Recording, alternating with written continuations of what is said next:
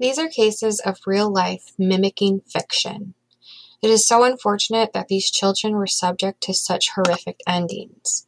This is something that should have remained an urban legend that was there to teach a lesson about protecting children.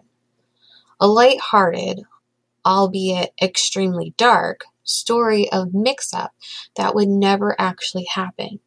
No one in their right mind would ever mistake a baby for a turkey, right?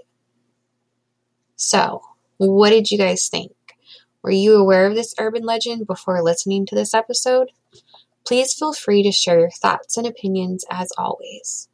Thank you for listening, and I hope that you all have a happy Thanksgiving day on this lovely Thursday.